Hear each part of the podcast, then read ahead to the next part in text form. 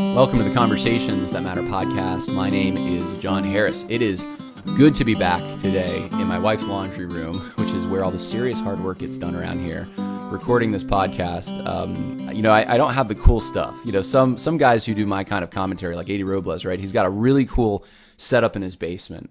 He's got a bunker basically with he's got cool music, grungy effect on his camera, supplies in the background. He's raising chickens, and I'm living here temporarily at least. Uh, I mean that that's kind of where I'm at, by the way. I mean I like that stuff, but I'm I'm here living the suburbanite, uh, impoverished academic lifestyle, and uh, and so my wife graciously allows me to use her laundry room uh, for this podcast. So here we are, and uh, you know it, it was a good trip though, and I, I appreciate your prayers. Um, I was gone for a few days. I'm back, and uh, I will tell you more about this. You, you will find out in the coming weeks what I was up to. Um, but it's not cheap um, to fly to the location I flew to, hotel, rental car, food, all of that stuff. It was totally worth it, by the way, and you'll find out uh, more later. But um, I just want to thank you uh, for, for your prayers and for those who um, contributed, enemies within the church, paid for my hotel. Um, uh, he hasn't given me permission to say his name, but you know, a certain donor uh, paid for my my flight and then you know your your Patreon uh, support really helped me with the other expenses, and so I'm I'm just beyond grateful to you guys. I, I see it as the Lord providing, and um and by the way, um uh, the I'm, I thought I would take a big hit with the Patreon stuff in this COVID nineteen. It's gone up last two weeks. Uh, viewership has gone up. Um, people giving has gone up and donating and um, and, and, guys it's paying off I, I just want to tell you i'm excited about this project and a few other projects happening and uh, you will you will know more very soon about that. So uh, a big thank you uh, to all of you. And um, I do you know try to be as frugal as I possibly can. Uh, I take with the income, whatever income that I get from that, um, I, I, put right back into the work that I'm doing here. And uh, I know that's what matters to you. And so this is a team effort. You know, I I, I know you know to, to put me um, in front of this microphone, in front of this camera, is a team effort. It's not just me doing this. And so I acknowledge that. So while I was gone, uh, this is the topic for today. And oh man, this this really is, has been sticking in my craw here. Uh, we're going to talk about the Ahmaud Arbery uh, incident. And while I was gone, this whole thing blew up with woke evangelicals, especially. I mean, it's it's the whole woke crowd, but of course, I keep an eye more on the evangelical uh, left. And and uh, I got in some trouble on Twitter. You, some of you might know what I'm talking about. I'm going to address that. But, you know, guys, I, I want to give you big picture here for a second. You know, there, Joe Carter had put out an article, um, I believe in the Gospel Coalition recently, uh, last day or two, about conspiracy theories. Conspiracy theories are just so bad. We shouldn't believe them. We got to be careful. It's just so bad. Uh, evangelicals or Christians, we, uh, we, we, we have to distance ourselves from that. And and I've talked to you guys before about conspiracy theories. Well, if you want to talk about an unsubstantiated conspiracy theory, it's the way that woke evangelicals are spinning this Ahmaud Arbery situation. Uh, it's racism, it's white supremacy. Uh, he was just jogging while black. Um, n- none of this, n- none of the evidence points to any of this. In fact, it points to the opposite of most of this. This interpretation is is wrong, guys. It's just wrong and and based on what we already know. And we haven't even let the due process take its course. But I want you to think about all the things that these woke evangelicals aren't talking about, that aren't problems. I mean, there's prayers across the country now, because I've heard some of them. I'm going to show you some of them in churches, where you know they're just praying for uh, this this horrible, crummy American society that's racist and kills people because they're black, and oh, it's just we we demand justice uh, someone who's as far away geographically in the country from Georgia as they could possibly be, praying for this horrible country because of this local incident that took place in Georgia that hasn't even been, or verdict hasn't even been reached on. What are they not paying attention to? They're not paying attention to our civil liberties being taken away. Um, in fact, it's it's others. It's political conservatives who are fighting for those. It's not the evangelical industrial complex. Am I? And what I mean by that, big Eva publishing companies, the moneyed evangelical, the moneyed class, those who constantly say that you know we got to be so concerned about oppression, but they tend to be the ones that are actually the powerful, the ones in control. Um, they are the ones pushing this narrative hardcore, and and, and those who listen to them. And uh, and they're not paying attention to other things. They're not paying attention to this whole situation with Michael Flynn and uh, Obama's complicity. I mean, I mean, you want to talk about corruption on a national level. Uh, it, it's just it's sickening. What about all the uh, the verified shootings that have taken place? I mean, there's I'm going to show you some of these, uh, but in the last two years, uh, there's been at least two joggers I know of, actual joggers, not like they're saying they're jogging after the fact, but they were jogging, who have been killed by illegal aliens in this country, and uh, not a peep, not a peep from this crowd.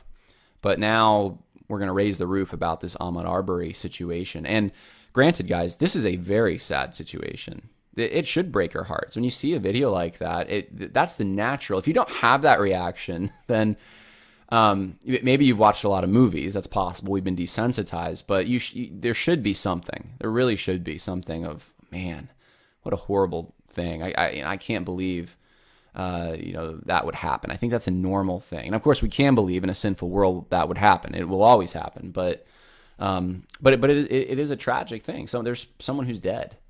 And, and, uh, and so we're going to talk about this. I'm going to give you the facts uh, that we know of the situation that I think are relevant. And then we're going to talk about the reaction, the woke evangelical reaction. And last but not least, we're going to talk about biblical justice. I want to give you kind of a guide for dealing with situations like this um, as much as possible. And, uh, I, and I'll start it off this way, guys. Resolution 9, we talk about it uh, quite a bit, but um, it got a lot of press because it was the first time the Southern Baptists had endorsed critical race theory and intersectionality as analytical tools. And I think a lot of people still think that this was some kind of future direction that the woke guys wanted to take the SBC. It was not. And, and I know that 100%. Uh, I graduated from Southeastern Baptist Theological Seminary. This was justification for what was already taking place. At least two of the guys on that committee, um, Whitfield and Strickland, were uh, professors at Southeastern. The chairman uh, was um, Curtis Woods, uh, was using critical race theory in his dissertation. They were already using critical race theory. That's the point, or worked for institutions that did. And this was a way of justifying what was already taking place. And guys, this situation with Ahmaud Arbery and the way that this is being handled and interpreted by evangelicals who are woke uh, is using critical race theory as an analytical tool. This is a good uh, exhibit A if you really want to know what that looks like, and it's the subversion of justice. It is the is antithetical to biblical justice, and and the guys who are taking this side and and, not recanting or repenting of it, not realizing you know, I, mean, I understand sometimes you get taken in, you hear wrong facts, you see, but if, if you are confronted with the facts, and I mean, to be honest with you, I, I almost don't want to say that because it's so cut and dry. You shouldn't uh, attribute false motives. But for those who are um, attributing these false motives, and maybe you heard it from somewhere else, and now you're confronted with the facts and you don't change, I don't know why anyone should ever listen to you again. It's, it's the height of dishonesty, it's the subversion of justice, it is antithetical to Scripture. And we're going to look at all of that. So let's start with uh, let's let's start with the situation here. February twenty third, in the afternoon, it's around two o'clock. Uh, Ahmaud Arbery is killed during an altercation with Travis McMichael. And if you're if you're watching, um, I, I have some maps here.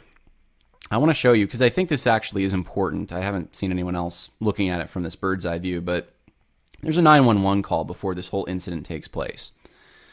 Out here, there is a guy in the house right now, is what someone un- unidentified, but someone who calls 911. He says it's a house under construction, 219 or 220 Satilla Drive in Brunswick, Georgia.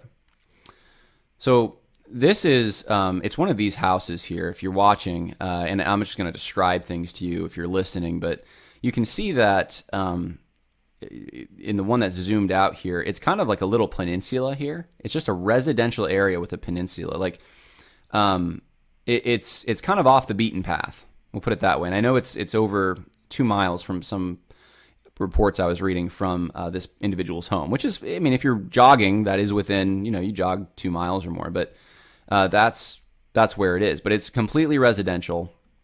Uh, you, you think, you know, a place where everyone would probably know each other, and it's bordering uh, this kind of inlet from the ocean. And the house uh, that Ahmaud Arbery had broken into was bordering the uh, the water here. And so if he if he went in there, first of all, you're going to see this in a minute. If he tried, it was going to the bathroom or something. There's actually actually a porta potty right outside the house. So he's not going in there looking for I, I need to go to the bathroom, which would be wrong anyway. But uh, in case someone wants to float that theory. Um, but he's not taking a shortcut either. He's not, you know, I'm going to cut through this person's yard because if he's there's no reason to do that. It's bordering the water. He's not trying to go for a swim. He wasn't wearing swimming trunks. Um, and you know, and, and, it doesn't get you to any other road. It's it's really off the beaten path completely. So this guy who's across the street um, comes out, a neighbor says, "There's a guy in the house right now. It's under construction." And you're going to see the picture in a minute. It's not under construction and like half built. It's actually it looks like someone could be living there but no one is because it's under construction. And and you know that because there's a porta potty outside and there's you know on the window uh, there's a notice that it's under construction. So 30 seconds after this 911 call says and he's running right now and with a sense of urgency and he says it like three or four times. Um, and there were two 911 calls and um, and, and, you hear i think it's in the second one you hear a guy another guy who calls in yelling stop. Hey stop. You know trying to get this trying to get Ahmaud Arbery to stop while after he starts running. All right, so so I'm so envision the situation. You're a neighbor. You're you're looking across the street. You see a guy walk into a house, and uh, and then he comes out and he notices you, which the video seems to indicate that's probably the case. He's noticing that hey, there's someone watching me, and he bolts it. I mean, it looks suspicious, right? He's been uh, caught on camera a bunch before at night. Kind of an ongoing thing out here, is what the 911 caller says. And then he says he's done run back run through the neighborhood in our front yard. So he's in he's in this guy's front yard. Now, um, that's that's setting up the situation. So this guy's under the impression that hey, this is the this is a robber, this is the burglar who's been casing joints and uh, taking things, and we've caught him on camera, and or at least he's been intending to do that, and, and we've we've already caught him, and and here he is in broad daylight. I, I caught him finally, and he's calling nine one one, which was the right thing to do, right? To call nine one one. So here is um, a video of this situation, and I'm gonna just walk through this with you because this video is 2:08 p.m. in the afternoon it starts and um, and this is the one that's not being shown a whole lot but it, this is the other video. So you see a man believed to be arbery. He's walking down the street. He's not going for a jog. He's just walking. And he walks right up into the garage walks into the garage and then you know minute later he's, he's walking around. He walks around the back. And you know what's he what's he doing? He's he's checking the place out. He doesn't have an intended mission you know going into it. And so uh, he's in there a few minutes. You know, camera. Uh, this is a surveillance camera from a house right across the street.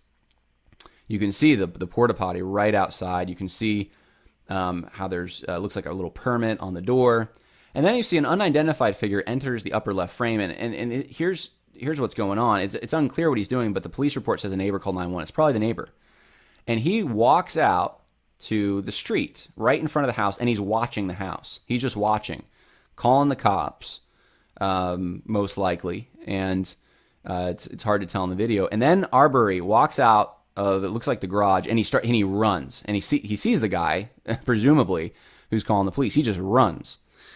And I mean, you can't tell me that doesn't look suspicious in some way, right? So um, then you see uh, this is really hard to tell, but it's it's sort of the upper left hand corner of the camera. Uh, two identified figures appear to move near a parked white truck in the vicinity of Travis McMichael's address, and the truck then drives down Satilla Drive.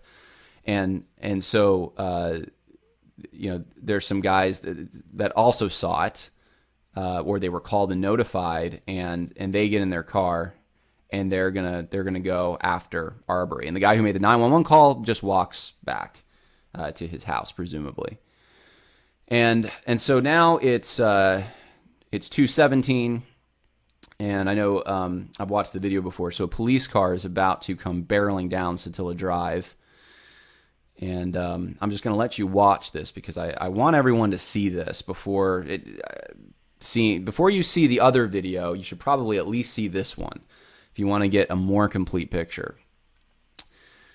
And uh, so nothing's happened yet. It's been a few minutes now. And then a police cruiser drives by the construction site. It's now 219. And, uh, and so there's the police cru- cruiser, almost 220, coming by the construction site, going down Satilla Drive, responding. So it's been a few minutes. This is during the time that Arbery is being confronted, and uh, perhaps he's already been, uh, I don't know, he, he may have been sh- shot at, at this point. Um, and uh, see if I can skip ahead here a little bit. I know another there's there's another vehicle, another cruiser, another police cruiser I know comes barreling down the drive at like a really fast speed. Uh, towards the end of this video, uh, a couple minutes later, and there it is. 222 after 222 um, another police cruiser comes by and there he is all right so that's that's what we have uh, from this particular video. Now, um, here's what the police report said the day of. I'm gonna just read this to you, and it's guys. This might be boring for some of you, but it's important. If you really want to weigh in on this, then then you need to know what actually happened. Here's what the police said. Upon my arrival, I observed Officer Minshew setting up a perimeter. I began speaking with Gregory McMichael, who was a witness to the incident. McMichael stated that there had been several break ins in the neighborhood, and further, the suspect was caught on surveillance video. Um, and I guess that's a typo. I'm not sure. In, uh, in, his front yard, and saw the suspect from saw the suspect from the break-in. So McMichael is identifying uh, this guy as the subs, su- suspect uh, in the break-ins and he says that he's he's going fast. He's hey, uh, he, was really running hard, like like he had done something wrong. Is the implication there? Uh, down Satilla Drive toward Buford uh, Burford Drive. McMichael stated he then ran inside his house and called to Travis and said, "Travis, the guy is running down the streets. Let's go." McMichael stated he went to his bedroom and grabbed his Magnum, and Travis grabbed a shotgun because they didn't know if the male was armed or not. Michael stated the other night they saw the same male and he stuck his hands down his pants, which led them to believe he was a male. Uh, the male was armed. So, so look, what, for all the people that are, are weighing in on this and saying, well, how, how in the world did they think it was okay to have a gun while confronting? It doesn't say they pointed the gun at this guy. It doesn't say that. It just says they had the gun. They had guns with them. And the reason was because they thought this guy might have a gun. If he's the guy that's robbing houses, and we saw him reach for something the other night, and that's who they that's how they identified him. And it stands to reason. Well, we, we better be protected if we're going to confront this guy because he may shoot us. Fair enough. So whether whether you agree with it or not, think they should have uh, gone after him or not, it was for protection. As we presume we, we need to give benefit of the doubt as much as possible that they they brought the gun. Now, um, McMichael then states he and Travis got in the truck, drove down Satilla Drive towards Burford Drive. McMichael stated that when they arrived at the intersection of Satilla and Holmes Drive, they saw the unidentified male running t- down Burford Drive. McMichael then stated Travis uh, had Travis drive down Burford and attempted to cut off the male. Uh, the un- unidentified male turned around and began running back in the direction from which he came, and uh, Roddy um, attempted to block him, which was unsuccessful. Michael stated he then jumped into the bed of the truck. He and Travis continued to Holmes in an attempt to intercept him. So this guy's already evade, evaded them stopping him. They're calling out to him. They're they're saying. Uh, we, we heard this on, in the second 911 call, uh, but they're, they're, they're saying, hey, stop. And he doesn't stop and he tries to evade them. Well, that, if you're already suspicious, you think you saw this guy on camera, you think he might have a gun, you saw him uh, go into this house, um, and now he's trying not to be caught, then you think, well, he probably did something wrong. When Michael stated they saw the unidentified male and shouted, Stop, stop, we want to talk to you. Michael stated they pulled up beside the male and shouted, Stop again, at which time Travis exited the truck with the shotgun. Michael stated the unidentified male began to violently attack Travis, and the two men then started fighting over the shotgun, at which point Travis fired a shot, and then a second later, there was a second shot. Michael uh, stated the, the male fell face down on the pavement with his hand under his body. McMichael stated he rolled the man over to see if the male had a weapon. Now, uh, this is this is consistent with the video. Um, the video shows the same thing. This, you know, he's jogging down the street. And by the way, I'm not going to show that video because I think everyone's seen this video. Next time you watch the video, though, I want you to watch for something. Look at how uh, how Ahmaud is is dressed, especially his shoes. And look, people can run in in boots, but he's running in he's, he has boots on. These aren't running shoes. And the video, the surveillance video, doesn't start off with him. He's not running. He's walking into the house. He only starts running when he notices that someone's watching him. That's what it appears to look like. Okay? And I'm saying appears, but from the evidence we have, that's that, that seems to be what's taking place. So to say this guy is just a jog jogger, joggers, you know, they generally they're they're not wearing those kinds of boots. They're not just walking and going into people's houses, and um, and they're not trying to evade uh, like that. Um, you know, just just by nature of them jogging. You know, um, his his running had a motivation to it.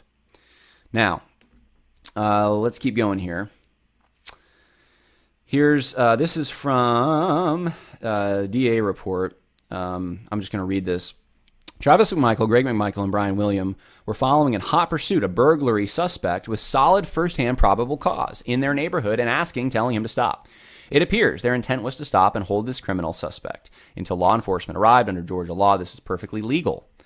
Uh, Arbery was running along the right side of McMichael's truck and then abruptly turns 90 degrees to the left and attacks Travis McMichael, who was standing at the front left corner of the truck. A brief skirmish ensues, in which it appears Arbery strikes McMichael and appears to grab the shotgun and pull it from McMichael. This was the beginning, or almost immediately became, a fight over the shotgun. Arbery initiated the fight. At the point Arbery grabbed the shotgun, under Georgia law, McMichael was allowed to use deadly force to protect himself. There's insufficient probable cause to issue arrest warrants at this time, and this is George Barnhill, who has over 100 homicides. I mean, he's been in the force for years, and you know this is this is his opinion on it. Then this is an important um, now this is he has all the laws are catalog, cataloged in this. This this does look to be perfectly legal, and even if you watch the video, it does seem to it corroborates with this. Uh, you, you, have McMichael standing there uh, with a shotgun, and they're they're saying, "Hey, stop!" And then you have this guy um, Ahmaud. He he makes a he does make a 90 degree turn. He's on the other side of the truck. He runs over and he starts hitting him and he grabs the shotgun. And so to say that this guy is just a jogger and unarmed is not true. He was armed, or at least he was trying to become armed. He had his hands on a shotgun. That doesn't mean if he's if someone's trying to grab, if you have a gun and someone comes and they try to they're punching you and trying to grab your gun, are they unarmed? No, they're not. Because they're trying to take your weapon and presumably kill you with it. So uh, let, let's just dispel these two notions right now that this guy is a jogger, and, and we know that for a fact, and and that he was unarmed. Well, the beginning he was, but as soon as he grabbed that shotgun and started uh, initiating force, he wasn't unarmed anymore. And I'm I'm sorry if if you don't like that, but you know, and, and it is it's a horrible situation, guys. I have to emphasize it really is. Um, I, am sure you know the McMichaels feel bad about it, but there's more to this. I'm going to keep going here. So Greg McMichael had investigated Arbery before. These two were not strangers, they knew each other.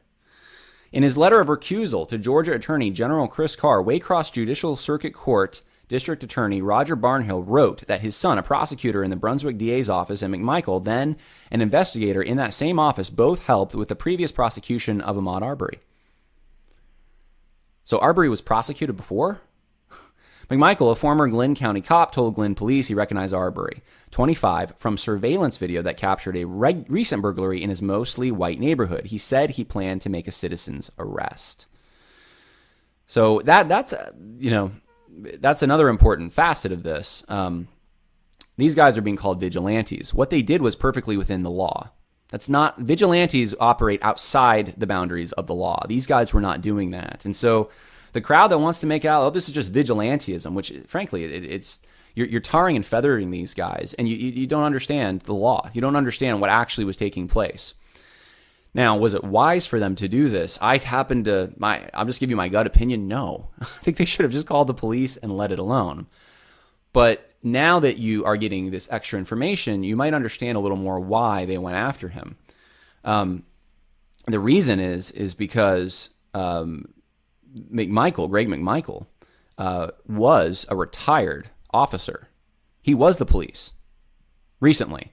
It's probably his mode. Just that's the way he operates. He's used to that. Um, and he knew this guy. Now, maybe I don't know whether he recognized him or not, but you know, I'm sure once Ahmaud Arbery got close enough to see Greg McMichael, uh, they, he would have recognized, oh no, this is the guy that I sat across a table from and was investigated by. And what was he investigated for? It says when he was in high school, Arbery was sentenced to five years probation as a first offender on charges of carrying a weapon on campus and several counts of obstructing law enforcement officer. He was convicted of probation violation in 2018 after he was charged with shoplifting, court documents show. But Michael, who retired from the DA's office in April 2019, made no mention of his work on that investigation to police, though it's unknown whether he remembered it at the time. And this is reported uh, from the Star. This is really crucial information, guys. So that that would be another reason they might have taken guns with them. If if McMichael had recognized that's the guy that was armed and had broken probation from shoplifting and now he's robbing our neighborhood, of course he thinks that Ahmaud will have a gun. Of course he's going to bring something to protect himself. And it would make sense why Ahmaud would have run because he's noticing that's the that's the cop. He doesn't know he's retired, probably. Um, and so so, so this is information that you're not hearing out there, guys, and it's important. It's really crucial for this whole entire case. Now, this is this this is another angle, another um, facet of this. You you also, I think, need to understand. The Brunswick County uh, Judicial Circuit DA Jackie Johnson recused herself right away because of conflict of interest, um, because of uh, I believe it was a relationship uh, with Greg McMichael. Or, or his son or it, it, there there was there there was some kind of a working relationship that happened. So she recused herself. There's a conflict of interest. I can't take the case. Well, look at the social media outrage. Burn the witch. Hi, Jackie Johnson. How long have you hated black people and protected killers? Uh, you only protect white people. You are not a good person. Um, KKKs hiding behind badges and titles. You have blood on your hands. So I mean, the list goes on th- these are just a few examples. It's it's horrendous. Look at I mean, I just want you to see the picture of this person. This is a human being too, made in God's image. I know the Russell Moores of the world and the J.D. Greears love to bring up humans made in God's image every time something like this happens. But there's everyone's made in God's image. And and you know there's there's more than this is a bad thing too to go after her for this. Uh, for not arresting them essentially initially when she didn't have I mean it would have been thrown out of court probably if she did, if she had advised that, because they didn't have grounds for it. Um, you, you would you think this investigator McMichael he would have known the law, right? And so he, you know, anyway. Um, so here's why the investigation was held up. There's really three reasons. Number one, on April 1st, Georgia District Attorney George Barnhill receives a autopsy report. So this is the, a, a new DA, right? So that, so they one DA recused themselves. Here's another DA, George Barnhill. And that's when he receives the autopsy, not until April 1st. You think COVID might have had something to do with this? Maybe. April 2nd, the DA states um, they were waiting on this important evidentiary article before finalizing their opinions. Well, that seems wise. Wait until the autopsy report. So, this idea that oh, they should have arrested him right away, well, they were waiting for more evidence. They didn't have enough evidence. The mother, though, wanted Barnhill off the case, the mother of Arbery. However, since we were initially requested to handle the case, uh, this is what Barnhill says the victim's mother has clearly expressed she wants myself and my uh, office off the case since my son works in the Brunswick District Attorney's Office where Greg McMichael retired some time ago. So she believes there are kinships between the parties. There are not, but um, has made other unfounded allegations of biases. So th- this Barnhill is saying, his mother is saying, wants me off the case. He recuses himself. Uh, he also says this, and this is the third reason. Given the governor's current shelter in place order and Justice Melton's judicial emergency order, I cannot venture a guess as to when they will move on this request. And once uh, another is found, another DA, when when the district attorney will have the staff available to review the case file. I hope for all involved it will move along as quickly as possible. So, guys, let's just be real clear here. here. This idea that well, justice hasn't been served. This has taken way too long. There's three reasons that it's been taking long. COVID 19 is one of those reasons. Second reason is you have DAs recusing themselves, two of them. So they have to keep finding DAs. Um, and so, and I guess those would be the two reasons: the two DAs recusing themselves. So there's there's more to meets the eye here. It's not just the, oh, the justice system is just a failure. Um, you know, for all of you guys who are saying, well, you just got to social distance and uh, you got to stay home, but you want swift justice on this, think through that for a minute. Think through that. So this was taken from a February 23rd letter uh, to Captain uh, Jump, I believe is the name, from um, Barnhill. Now, let's move on. Um, DA's opinion. I just want to read for these for you. There is an immediate pressure on your department as to the issue of arrest. He's talking to the police department here in this letter. And he's talking about public pressure. There's public pressure now. I think public pressure getting involved has changed um, maybe the way that this is being handled. Even the arrest, that it's possible. Now, I, I could be wrong on that. I don't really have evidence for that, but he's just acknowledging there's public pressure. Uh, myself and one of the senior trial attorneys have reviewed the evidence extensively and concur, concur on all points. The autopsy supports the initial opinion we gave you on February 24th. We do not see grounds for an arrest of any of these three parties. Do you want to live in a world where if someone attacks you and you're not, you know, you have a gun in your hand, right? And, which is legal, right? It's legal in Georgia. Uh, it, it, I mean, it should. Second Amendment says that's legal anyway, but it, it's legal. You have a gun, and someone attacks you and starts punching you and trying to grab your gun to kill you, that you can't fight back. It's a it's a little unclear. I mean, the initial police report said you know the the shots were fired by McMichael, but that's even a little unclear in what the DA said. He said it, it, you can't tell from the camera. It's a struggle over the shotgun, and who knows who pulled the trigger. Shots were fired in that struggle. But do you want to live in that world where I mean, put the shoe on the other foot for a minute. Change the ethnic makeup. Uh, let's say it's a white supremacist of some kind, like a real, not McMichael, there's no evidence he's a white supremacist at all. But let's say a real white supremacist is going after a minority of some kind. And should that minority then, if they if they have a weapon, they just, they just can't use it because they should just take the beating? Well, I don't think we want to grow up in, in a world. We want our kids to grow up in a world like that. I hope not. That's not true justice at all. I'm gonna show you that in a minute, but um, that's that's the conclusion you'd have to draw. All right, so Tom Durden uh, becomes the new DA pro tempore, tempore, and he formally appointed uh, was formally appointed because the other DAs accused themselves, and he issues a press release, and he informs of his intent to try the case before a grand jury for consideration of criminal charges.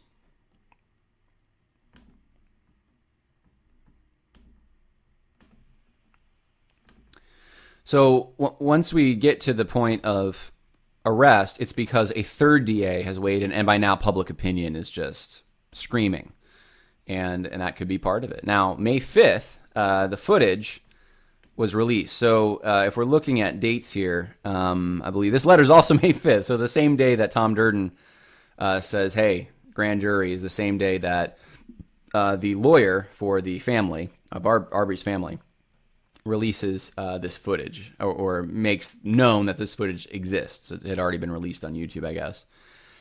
And um, and uh, you know the lawyer just says this is murder. This is murder. Uh, pursued by three white men. We're injecting race into this. So three white men. Now this is where race starts getting injected, guys.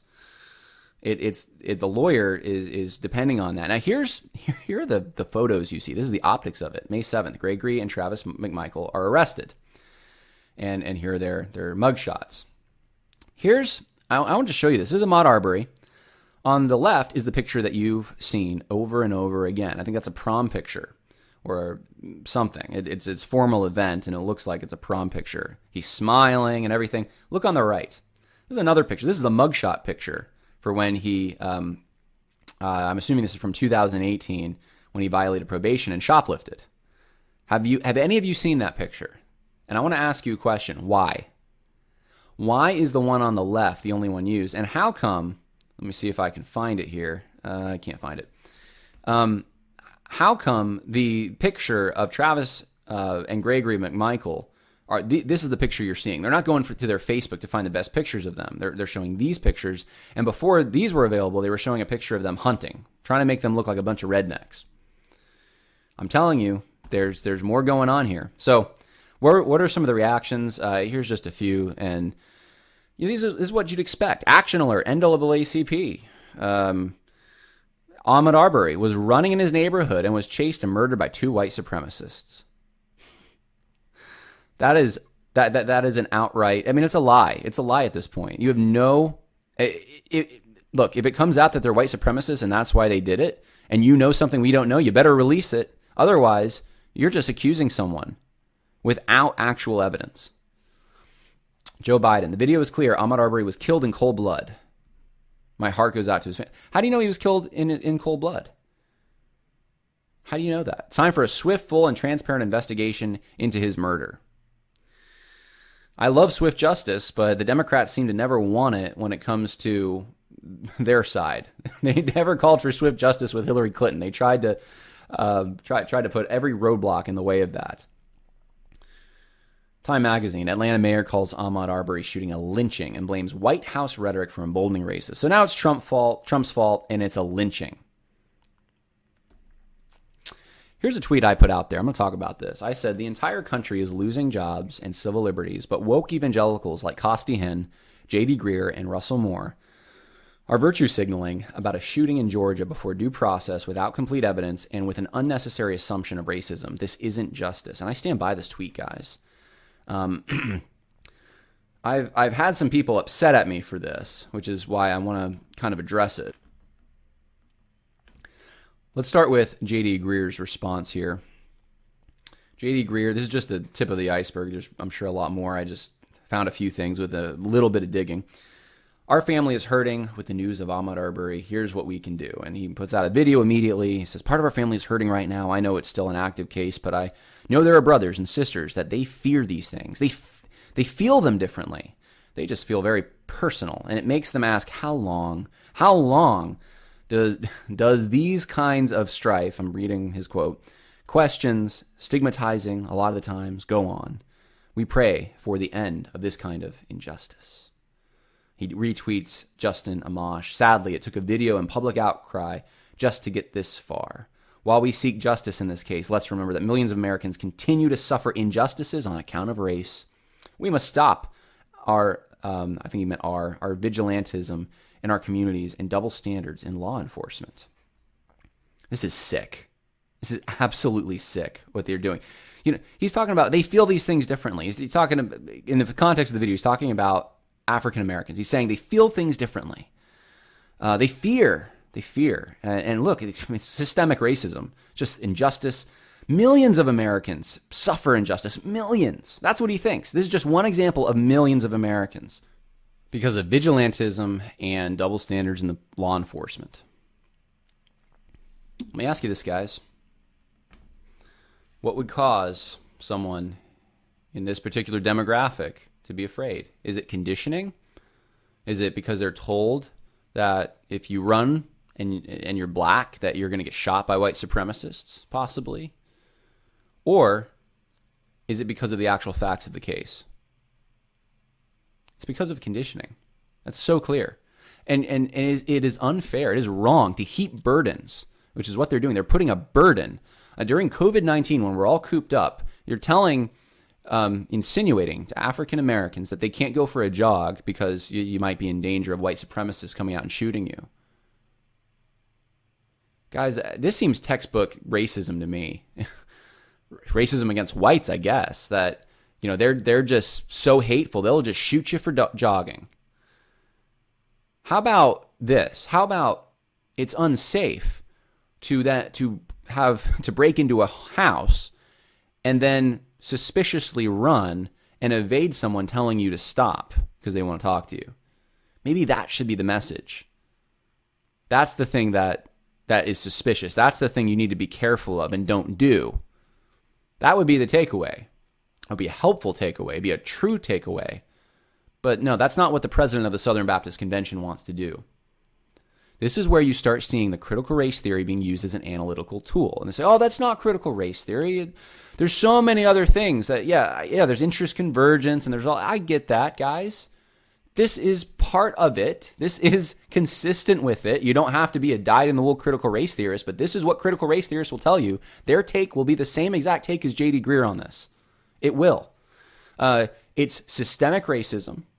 And this is just an example, and you don't need to know the motives. They don't have to say they're racist. You don't have to have any evidence that they're racist. They just are because that's part of the fabric. And you'll find racism even on a McDonald's menu because it's everywhere. It's just part of our, our white supremacist society. That's critical race theory. And, and, and that is exactly what J.D. Greear is doing. So we are, we're already using it as an analytical tool and it's subverting God's justice. I'll show you that in a minute. There's many examples of this. I'm not going to show you all of them, but Check this out. Here's a letter to the Baptist State Convention executives. J.D. Greear put this out there. So this is going to the Southern Baptist Convention. The group asked state leaders to reach out to black pastors in their conventions to let them know you grieve with them, lament ongoing racial conflicts and disparities. See that word disparity there? With them.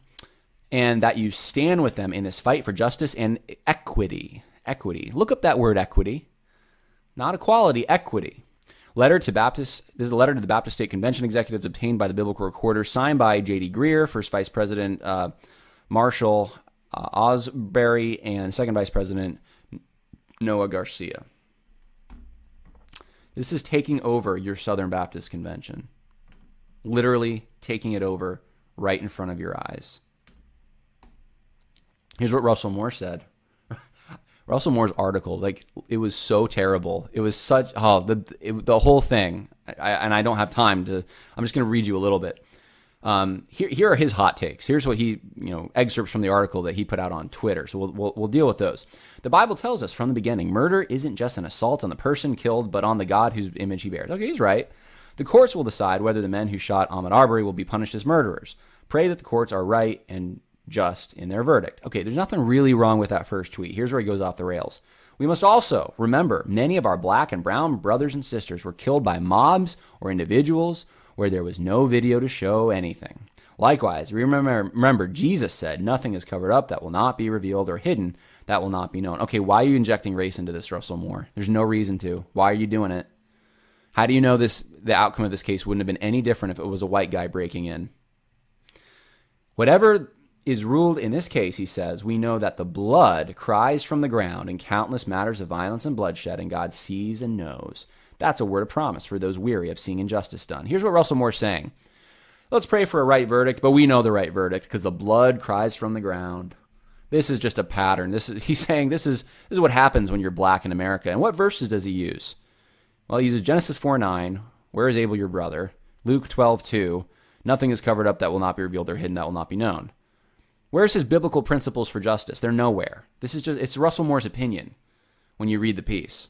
He even I mean there's so many ridiculous things in, in this. I, I I'm not gonna get into it, but but just read the piece. You'll see. I mean, he talks about uh, the uh, murder of Emmett Till, and look, the sign that you know marks that this is where the murder took place. It's got bullet holes in it. They keep they had to replace it, guys. I don't know if, if Moore's just a suburbanite, but to, to link this to the Arbery case, it, I mean, it's a stretch anyway. You're injecting race. You're going full fledged social justice warrior, saying this is all racism. But secondly, I mean, look, I might be living my impoverished student suburbanite lifestyle right now, but there was a time growing up when I used to do a lot of hunting and fishing, and I used to go to a lot of rural areas, and everywhere, including in upstate New York where I grew up, everywhere you go in the country, there's bullet holes in the signs.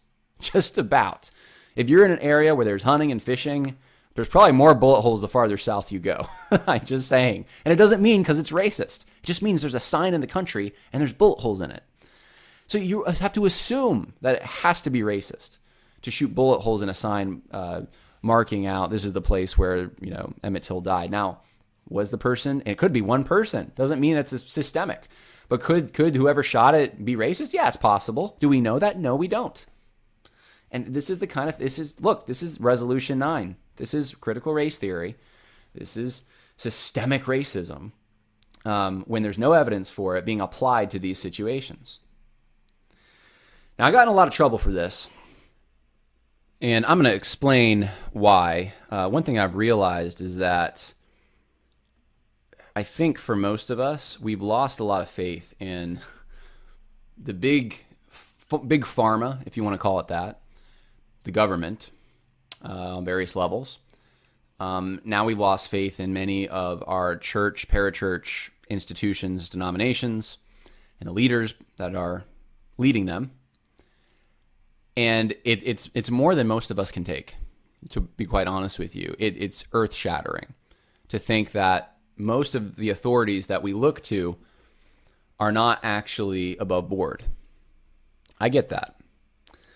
And when I said that Costi Hinn was woke and that um, he's virtue signaling along with J.D. Greear and Russell Moore, I think that was a hard thing for some of us to take because Um, if you went to G3 or you go to Shepherd's Conference or you know wherever conservative conference you go to, uh, Costi was there, and Costi Hinn says many good things, and he's excellent on the Word of Faith movement, the prosperity gospel. He's Benny Hinn's nephew, and look, I retweet Costi I appreciate Costi very much so.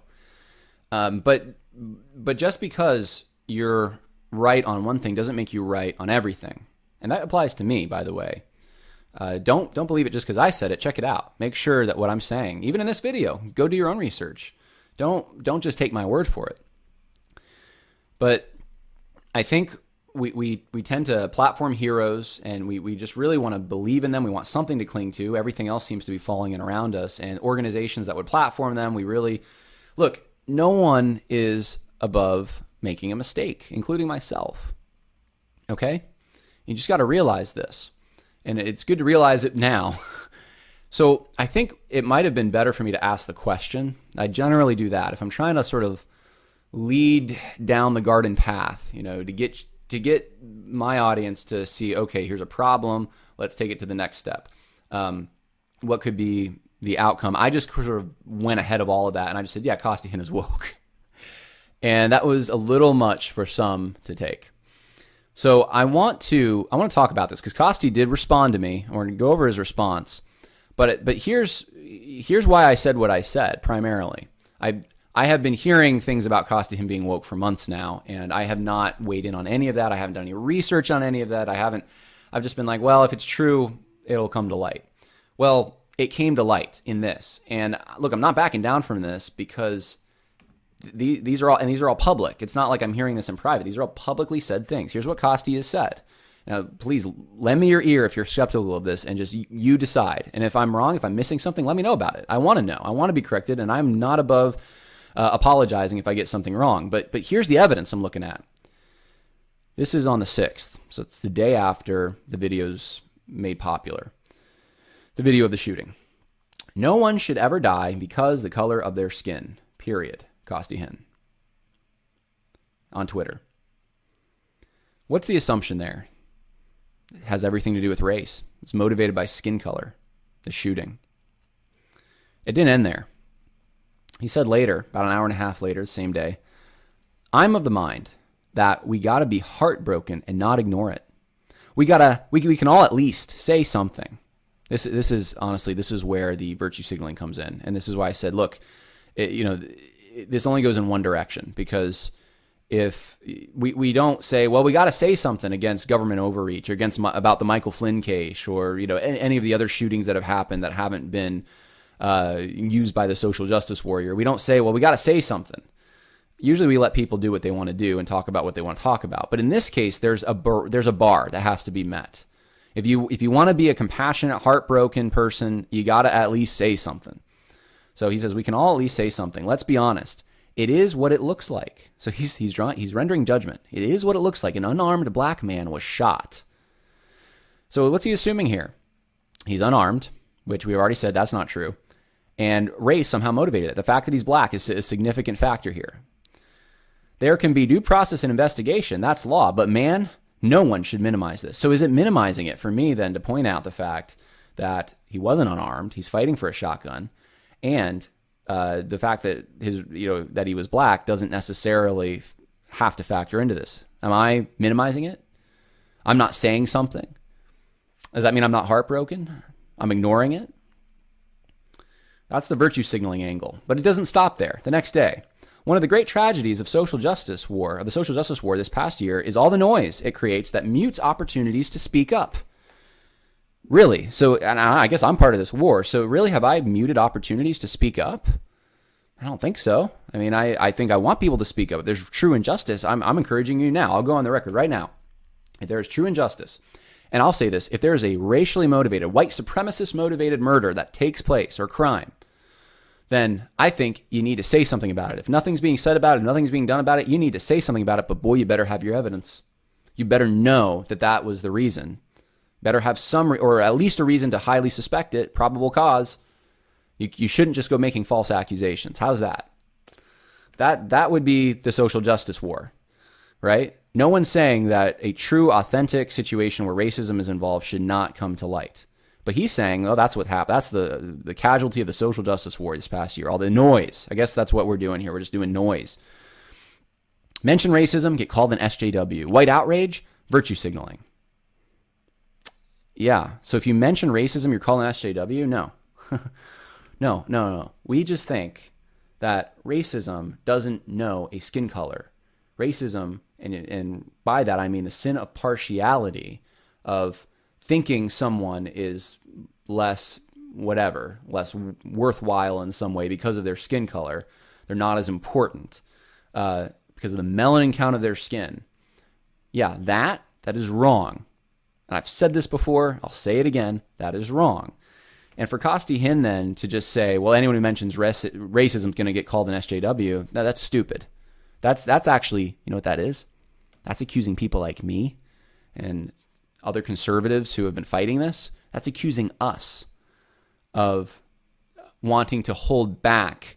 Uh, and he doesn't mention us by names, but it's it's it, the implication here is what people what, what you're gonna read. Who's he talking about? Who's he talking about? He's saying for those who are against social justice, we're holding back, we're somehow uh, prohibiting or trying to stop real racism from being exposed. It's disgusting to make that insinuation. This world don't need our camps. It needs Jesus. Get out. Call it out. Ahmaud Arbery. So that's the virtue signal. You got to call it out. Doesn't need our camps because I guess we're we're a camp mob. It takes me to the other. Uh, I think this is either a Facebook post. I think it's a Facebook post. Um, might be a tweet. He says, um, What if instead of popping off about social justice and acting like a camp mob, we just mourn with black brothers and sisters over the horrific tragedy that just took place and use this to highlight a serious issue that is ruining lives? Be a light. Uh, hashtag Ahmaud Arbery. So if you want to be a light, if you want to show that you're heartbroken and not ignore this, if you want to call it out and shine a light on the racism, then you, you got to put something out there. You got you got to talk about this. You can't be the camp mob you don't want to do that. Um, you got to mourn. You got to show that you're mourning with your black brothers and sisters. Why not just mourn with the family? Why not just mourn? Why not just, why does it have to be with black brothers and sisters? You got to mourn in the way Costi Hinn wants you to mourn. In this particular way, this is the right way to mourn. And it's a serious issue that is ruining lives in the family or in the black community. He just talked about the black community. This sounds like what J.D. Greear was retweeting from Justin Amash. It's uh, this is just racism. It's systemic. It's in our country. It's ruining lives. If you don't don't call it out, I guess you're not being a light. Guys, these are all these four tweets, these four tweets or Facebook posts. These are all from Costi Hinn directly. There's un- indirect stuff. I haven't even looked at all that. Here's one. Jesse Johnson wrote an article. Uh, today I wrote about the killing of Ahmaud Arbery from the perspective of the question: What does the Bible say about vigilantism, the sin of vigilantism? Now, I I know probably a little more of who Jesse Johnson is just because I I think I had him for D Lab when I was at Masters. Um, at least he filled in. And uh, I remember, you know, he was in back when I was at Masters. He was an evangelism guy, and then uh, I think it was CSUN. He was heading up that ministry, and I remember visiting that. I've, I've, had many conversations with him, but that was years ago. And so I don't expect any of you guys to know who Jesse Johnson is. Not many people do, but but he's. I'm just telling you that's kind of the world he he's not at Grace Community Church or Master Seminary or any of that anymore, as far as I know. I think he's pastoring in the D.C. area, but um, last I heard, but but but but he's going the whole vigilantism angle on this. And Costi Hinn, this is incredible perspective. Well said, guys. This wasn't vigilantism; they were within the law. Here. This is the thing. Was it wise? No, I don't think it was wise. Would I have done it? No, I wouldn't have done it. I would have just called the police. I think. That's probably what I would have done. But I don't know. I mean, I'll be honest. There was a story uh, that I could tell you. I don't want to wax long about it. Years ago, I remember uh, there was a guy who hit our sign. Um, we lived. Uh, my dad was in a parsonage, and we um, there was a sign outside. Uh, it was on the church property, and it was like a drunk driver or something hits this sign, and um, you know, car is you know. Anyway, he flees the scene. I went out. I got in my I got in my pickup truck and I went after him and I stopped him and um, I, I just questioned him and I called the police and I was trying to get him to wait till the police arrived. And the police did arrive. And as it happened, he ran into the woods They did a search party, they found him, and they had me identify him later. Uh, there was another time when we had a problem on the same property with folks coming and doing drug deals, and there was one night we had a little pop up uh, in our parking lot, and there was one night it was like two in the morning. All of a sudden, it's kind of a comical situation, but my brother and some of his friends were sleeping out in this this pop up as like you know a fun sleepover camp out kind of thing. And there was like maybe 15 or so like teenagers throwing rocks at the pop-up at like 2 in the morning. And i get a call there's people throwing rocks at us. And they were very afraid and everything. And so i did not know what to think i know there had been drug deals going down i went outside uh, to to confront them and i had a shotgun with me i did and I don't apologize for that. Now, would I have gone to the extent of these guys getting in my truck and really chasing this guy down? Probably not. With a shotgun, getting out of the, the truck with a shotgun? No. But I've been in similar situations where I don't know what's on the other end of the confrontation. And I want to just be prepared. I'm not going to point it at them, but I want to have it on me. And um, look, I. if uh, you know I'm, not a father yet, but um, some of you who are fathers, I think relate to this probably even more. I mean, that's that's the role that I think I have. I do need to protect. It's not vigilantism. It's not vigilantism. Uh, and the police were called in both situations. I called them. so, at least in the second one, I called them. I think in the first one, I told someone else to call. But that's to, to think that that's a vigilante move. No, they're, that's not a vigilante move uh, to do that. You're actually trying to to hold them. You're trying to get them to wait so that justice can, can take its course. And there is something called a citizen's arrest. Anyway, not to wax too long, I probably did, but Costi Hinn thinks, yeah, it's vigilantism. Here's another uh, tweet he liked. And look, I didn't do a huge deep dive. There's probably more, but Rachel Denhollander, let me offer an attorney's perspective. This isn't self defense, it's cold blooded murder. And even if there was evidence he'd committed a crime, which there is not, this meets no legal standard for self defense. So she knows that there's no evidence he committed a crime. Somehow, she magically knows this. Um, and it's cold blooded murder. She just knows this. It isn't self defense. Because I guess I'm Rachel Denhollander and I say so. It, it and Costi Hinn likes this.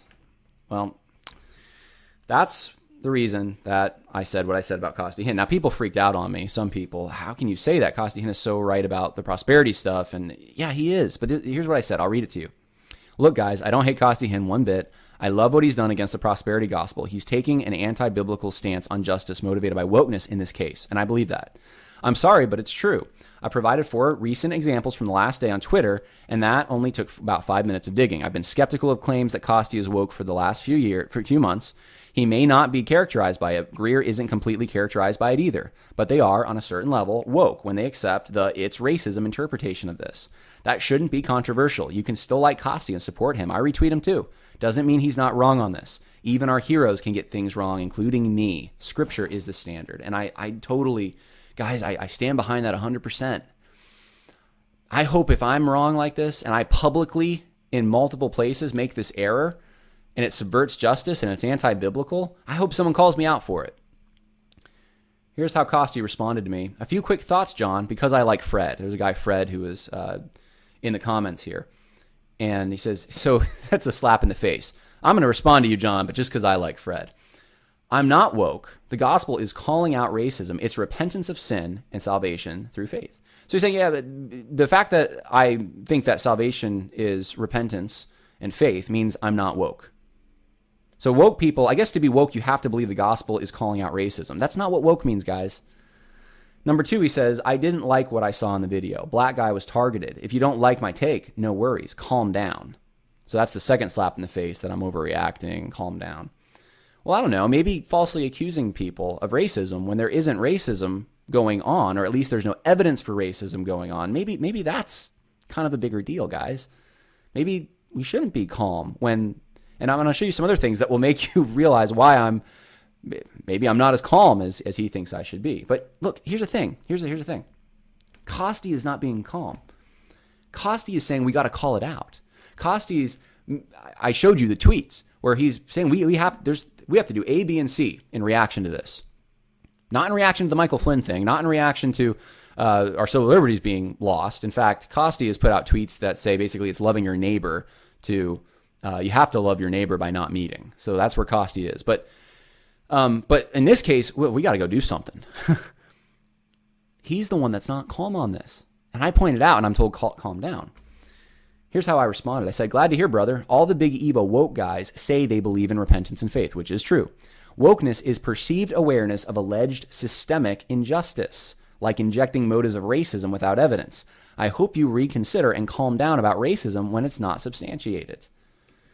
He probably didn't like that. I don't know, but um, I look. I'm open to talking to him. I'm open to talking to anyone. I've even texted someone who I know knows Costi real well. And I'm like, am I, am I on the right track here? But I've reviewed everything. I, I haven't got a response back yet from that person, and I don't. I'm not seeing where I'm off on this. Here's um, here's the definition of woke, by the way. Uh, being aware of and actively attentive to important facts and issues, especially issues of racial and social justice and then um, and then there's in context. So it's not if, if you believe in repentance and faith, doesn't mean you're not woke. Now I just want to point out some things. Here's some things that these guys did not were not up in arms about. And this is tip of the iceberg stuff. But August 21st, 2018, Christian Bahena Rivera murders Molly Tibbetts. You remember this? I just picked ones I knew of of joggers. An illegal alien who has been living in the United States for four to seven years has been charged with a first degree murder in the death of 20 year old college student Molly Tibbetts after she went missing in her small town of Brooklyn, Iowa. She was jogging, this guy murdered her. And this case, actually, he hasn't even, I think he's going to see trial this year. It's taken like two years for him to get to trial. March 29th, 2019, George Rios murders jogger Carolina Cano. George Rios, 33, was deported from the U.S. first in 2003 and then again in 2004, but snuck back across the border at some point after that. They said surveillance videos showed that Rios stalked Carolina Cano, 45, before she strangled her with a cell phone cord, raped and drowned her as she was out for an early morning jog in Jersey City's Lincoln Park on March 24th, authorities said. So here's someone who's just taken a jog, murdered by an illegal immigrant. You remember those those guys? You remember the the big evangelical guys saying this is the bar we got to set. We got to go grieve. We got to show that we're grieving. We got to, this is systemic injustice. Man, this happens. There's millions of Americans going through this. Illegal aliens are just ruining our. No, none of that. None of that. And I don't think I'm not saying illegal aliens are ruining our country. I'm just saying if you if you want to compare apples with apples, that would be the kind of reaction.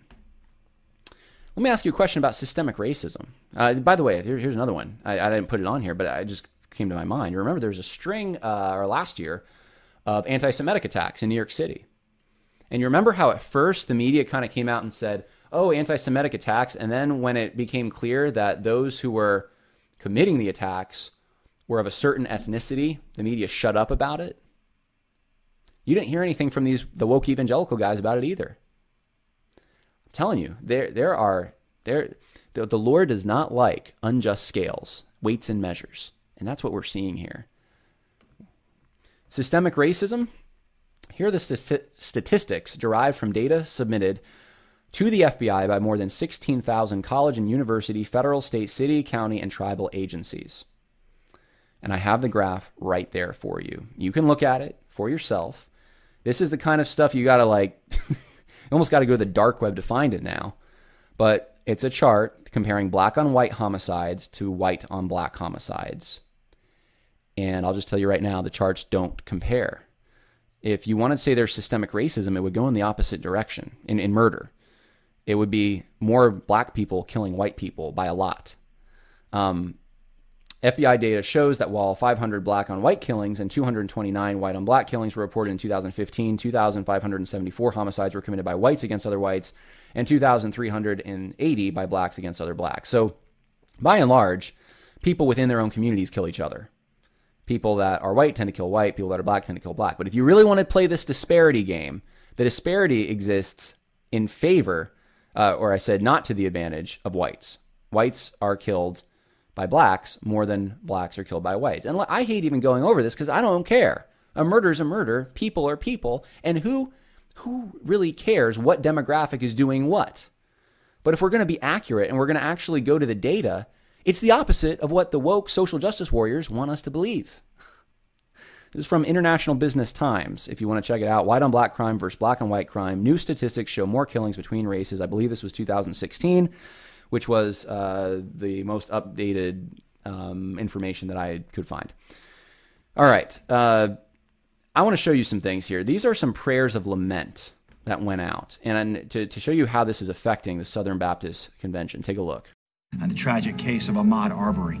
And uh, I know that for a lot of people in our church, especially our members of color, this is a very, a very difficult and very fearful time. And so um, I want you to hear me say something on behalf of, of the church, and that is um, we love you and we grieve with you and we lament with you that, um, that there still has to be this fear and this question um, of, of what, you know, of, of, of, people being judged and, and stigmatized and discriminated against because of the color of their skin and, um, and, and, and, violent reactions. And we lament that and we're broken with you in that.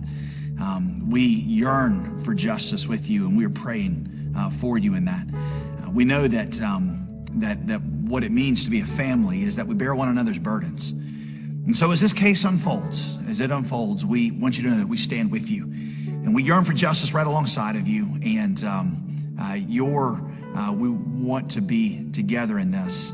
And uh, we want to pray together. We want to pray that God will heal our broken society and that God will cause the gospel that begins in justice and then goes beyond that to mercy and love uh, would shine especially bright during this time. So, um, can we bow our hearts as a church? Can we pray together for that? Father, we um, we lament, God. We grieve the fear that some people have, and um, even going outside and wondering, God, what people are thinking or what they're going to do. Um, God, we we feel those burdens of our brothers and sisters, and God, we we want to stand alongside them like you would, Lord Jesus, to take upon themselves those burdens. And we pray, God, for justice in this case. We pray for God an end to this horrendous sin of of racism, of discrimination. Uh, God, we pray that uh, you would heal our society in a way that um, everybody, from the unborn all the way through people of every different ethnicity and every different um, economic level, would be recognized as image bearers. So we hear a few things in that. That's from J.D. Greear, president of the Southern Baptist Convention, and that prayer and that setup uh, that he said beforehand. He thinks it's racially motivated. Um, he believes in the holistic kind of womb to tomb pro life um, in, movement interpretation that this is a pro life issue, just like abortion's a pro life issue. And we also hear him say that the gospel starts with justice in the context of Ahmaud Arbery. So we're call, he's calling for justice in this case, assuming I guess we haven't that justice hasn't been served, and so he's calling for justice. And he says, "Well, that's that's the that's where the gospel starts is justice." Right, right. The gospel starts though Actually, the gospel starts with mercy. It starts with love. Uh, the justice is the law. The justice is what what we talk about to get to the gospel, to get to the good news. The, the justice isn't the good news. Um, and uh, that's that's the social justice uh, interpretation right there. Now, here's what James Merritt had to say. And I just cannot even, in, in words, tell you how grieved, uh, how uh, heartbroken, how angry, how frustrated I was when I saw the video that I saw uh, a few nights ago. And I, as I saw that video, I thought to myself, that's not the America that we want to be. This is not the state that we want to be. This is not the communities that we want to have. My heart goes out, especially to my African American brothers and sisters, over the tragic situation that has unfolded down in uh, South Georgia. And it just reminded me again that uh, Jesus is the only answer to any problem. It doesn't matter what it is, but even the race problem, Jesus is the only answer. And on the one hand, I, I pray for God's justice to be done, and thank God there is a God of justice, and justice will prevail. On the other hand, uh, my heart reaches out to the uh, Arbery family, especially to the mother on this Mother's Day. And uh, I just pray God's condolences and comfort on all of you.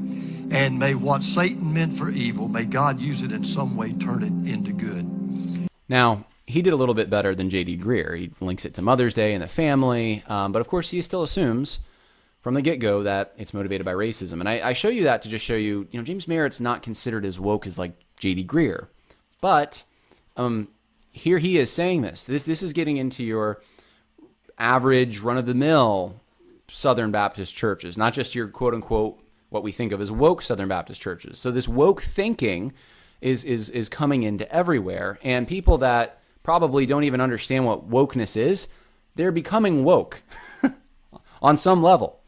And and uh, let me show you one more, just to show you how pervasive this is. We recognize, Lord, that this week uh, many of us have seen um, terrible footage of even a young man out for a jog who was um, shot down by people in the neighborhood. And we grieve the death of Ahmaud Arbery. We grieve for the entire situation. We grieve uh, with his mother, who has lost a son, and his father, who has lost a son.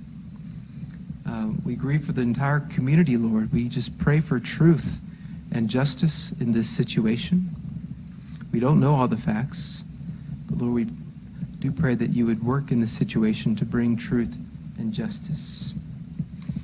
Along these lines, we pray for our country, which has been so broken year after year, decade after decade, century after century, um, especially with the history of um, putting down those that um, don't look like the majority culture.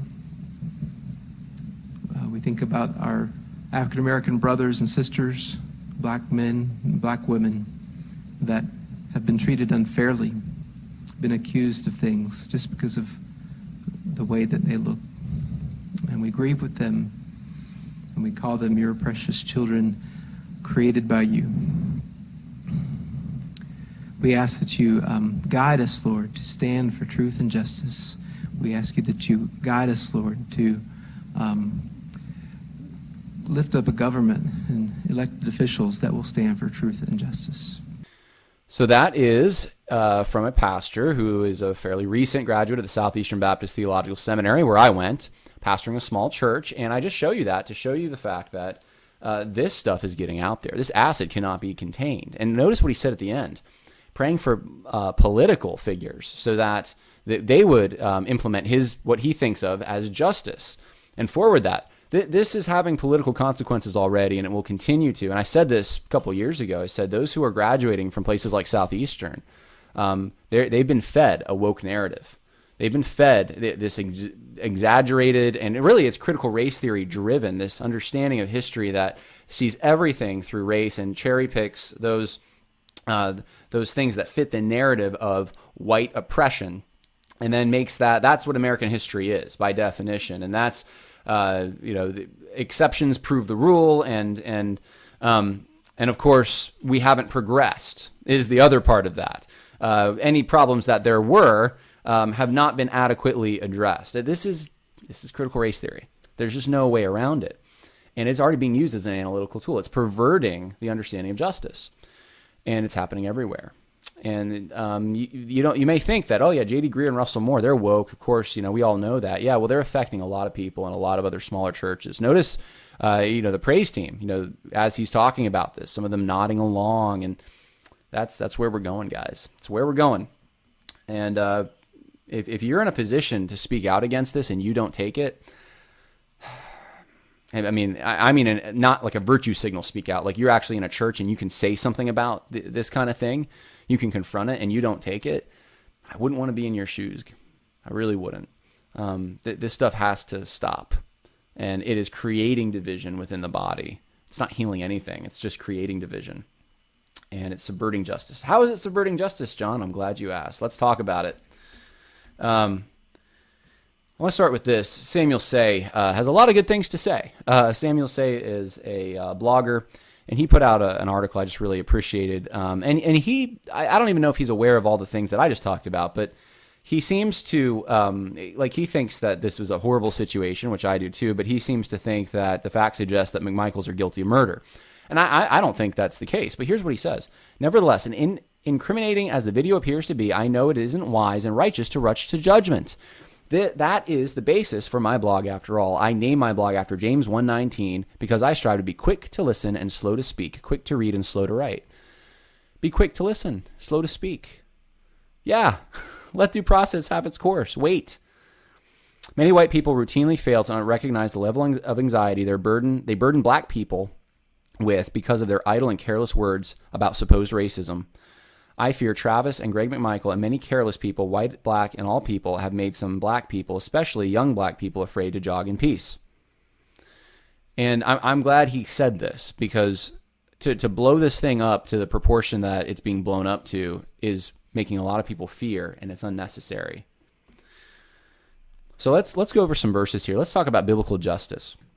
Innocent until proven guilty, right? That's what we believe as uh, in Western civilization, at least. He who justifies the wicked and he who condemns the righteous, both of them alike, are an abomination to the Lord. Proverbs seventeen fifteen. There are six things which the Lord hates, yes, seven which are an abomination to him haughty eyes, a lying tongue, and hands that shed innocent blood. Proverbs 6, 16 through 17. Deuteronomy 19:15 says this, a single witness shall not rise up against a man on account of any iniquity or any sin which he has committed on the evidence of two or three witnesses, a matter shall be confirmed. There's due process. Uh, there needs to be some level of investigation of some kind to determine um, are the wicked being justified? Are the righteous being condemned? Uh, this this is the part of the fabric of the society that we live in, and these are biblical understandings. Now, here's here's something I re- this is really important, guys. Motive, motive. We're being told the motive is white supremacy. Uh, the motive is racism. Let me give you the four motives for, for murder, for homicide, in Scripture. Well, they're not they're not even all homicide, just mur- for killing someone. Here are the motives: defense. If the thief is caught while breaking in and is struck so that he dies, there will be no blood guiltiness on his account. Exodus 22 too. So if it's self defense, thief, or even if it's a thief who's breaking in, and you kill him, you're not guilty. You go free. That would apply to this case where you have a guy who's attacked, he attacked them first, punching him, trying to take a shotgun, and he's shot in the process. That would seem to apply.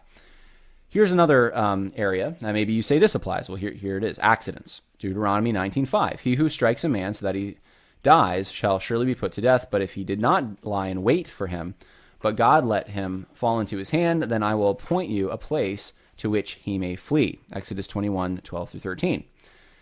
And then Deuteronomy 19:5 says, "As when a man goes into the forest with his friend to cut wood, and his hand swings the axe to cut down the tree, and the iron head slips off the handle and strikes his head so that he dies, he may flee to one of these cities and live." These are the cities of refuge. So he can escape uh, the avenger of blood if it's negligent, or if I'm sorry, if it's an accident. If it didn't mean for it to happen, someone died, but it, it's not not my fault. It was an accident took place. Here's another um, motive. So we have defense, we have accident, negligence. If, however, an ox was previously in the habit of goring and its owner has been warned, yet he does not confine it and kills a man or a woman, the ox shall be stoned and its owner shall be put to death. So if an ox gored someone and you didn't know the ox did that, that's an accident. If it happens a second time and you knew, you had knowledge that the ox could gore someone and you just didn't pin it up and it killed someone, that's negligence and you're killed. Death penalty. And then there's the fourth case, premeditated murder. If, however, a man acts presumptuously towards his neighbor so as to kill him craftily, you are to take him even from my altar that he may die. So even if he's in the temple, in the altar, kill him. Kill him. Um, because he's acted presumptuously towards his neighbor. He's premeditated murder. Now, of these four motives, what's everyone saying? Which one are they saying is uh, the, the, the motivation here? They're saying it's premeditated murder. They meant to do it because of racism. Now, which one does it actually, now that you know the facts, which one does it actually fit in? Accident, negligence, or defense? I'll let you answer that question. We're, we're making a category area here. Now, here, here's, here's the last question I have Where's hate crime in any of that? Where does it say, well, if it was a Canaanite and you killed them, or better, we should probably pick a different group. You kill us, you, you kill a different ethnicity. If you killed an Egyptian, you know, or something like that, man, then poof, that's that's racism. You kill someone from a member of another tribe of Israel, you kill a sojourner. Oh man, that's that's going to be worse for you because that's a hate crime. No, you don't see any category for hate crime. It's a sin to kill someone.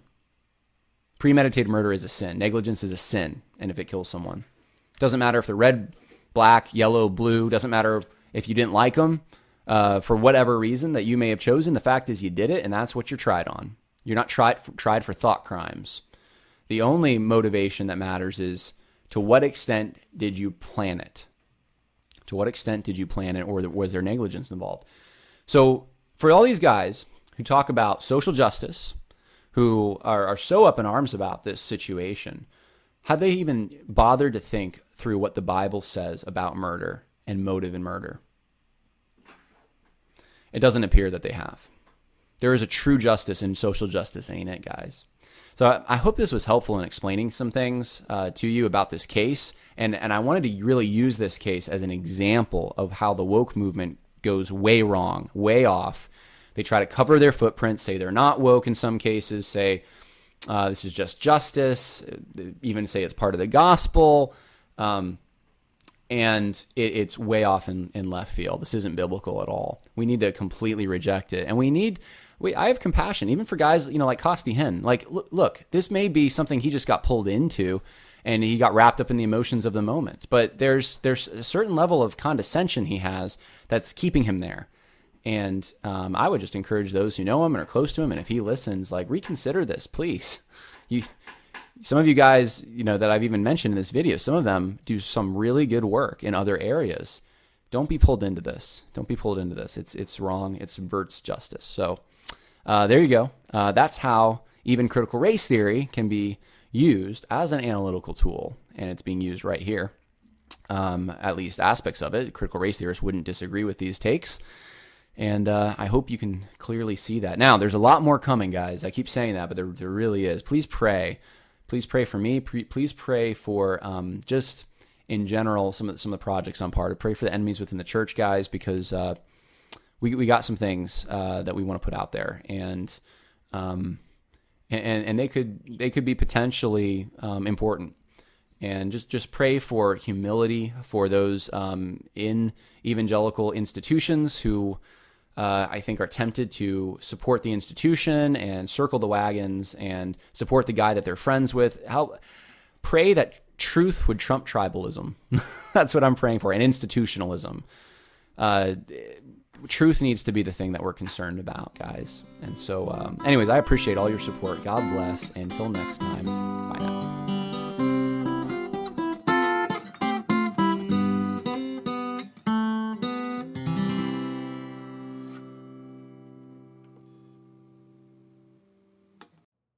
Know how to book flights and hotels. All you're missing is a tool to plan the travel experiences you'll have once you arrive. That's why you need Viator. Book guided tours, activities, excursions, and more in one place to make your trip truly unforgettable. Viator has over 300,000 travel experiences to choose from. Everything from simple tours to extreme adventures and all the niche, interesting stuff in between. So you can plan something that everyone you're traveling with will enjoy. Real traveler reviews give the inside scoop from people who've already been on the experiences you're considering. So you can plan with confidence. Free cancellation helps you plan for the unexpected, and 24 7 customer support means you can travel worry free. Download the Viator app now and use code Viator10 for 10% off your first booking in the app. Find travel experiences for you. Do more with Viator.